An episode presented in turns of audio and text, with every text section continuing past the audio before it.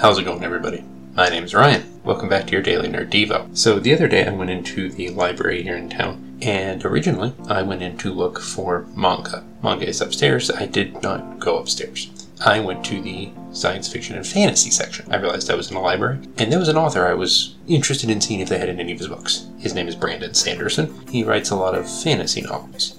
I asked the gentleman where I would be looking for those, and he showed me. I poked around the shelves, found the section where most of Sanderson's work was, and looked for the things that would be the start of series. I've not read any of his books, and I wanted to start at the beginning of something. I didn't find any of them. Instead, I walked out with two other things. Something called The Emperor's Blades, the book, first book of a series by a man named Brian Staveley, that I may not actually read. I don't know. I have it for three weeks, but the art on the cover is sick actually fantastic, and I was curious. And then a book I've, book I've heard about. It's called From a Certain Point of View. I've talked about it on the podcast. It's 40 stories celebrating 40 years of Star Wars. Different authors take different parts of the original Star Wars movie now known as Star Wars A New Hope, and tell them from a different character's point of view. I think it's a really interesting exercise, and, and I actually am kind of looking forward to flipping through it and picking out different stories I want to read and seeing what's there. I went into the library with an expectation of what I was going to go look for. That expectation changed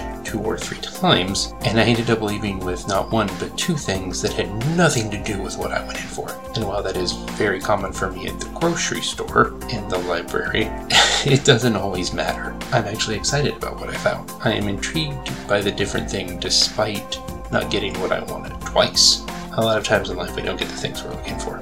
Let me say that. Let me say what I actually meant to say there. A lot of times in life we don't get the things we want, and that's okay. And sure, I'm the one with the microphone and I get to say it's okay because that's the correct thing to say. But if you stop and actually think about it and look, I don't know what that thing is. It may be an enormous thing, and not getting it is not going to easily be okay. What you have to remember, and by you I mean me, what I have to remember when I don't get the things I'm looking for is that there's probably a reason I didn't. That there's a set of things God expects and hopes and has planned for me, and that I've got to trust Him. I've quoted this verse probably a couple of times on here before.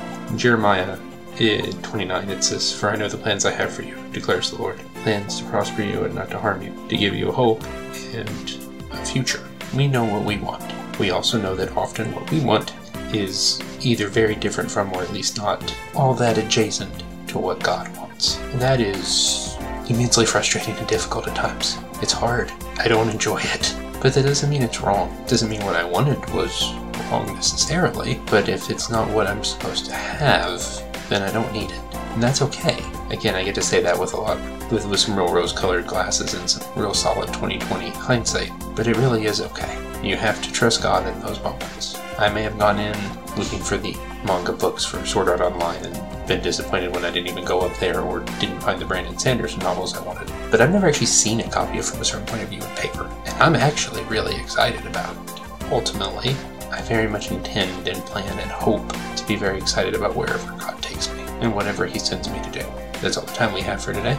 If you want to hear more Daily Devos every single weekday, you can subscribe to the podcast wherever you listen to them and come hang out on the Facebook page of the Nerd of God Squad. And hey, if you're looking for ones, you can check out our small groups. You can find more information in the top right corner of nerdofgodcast.com. There's a link where you can fill out some documentation, give us your social security number, and that kind of thing. It's, it's not a big deal.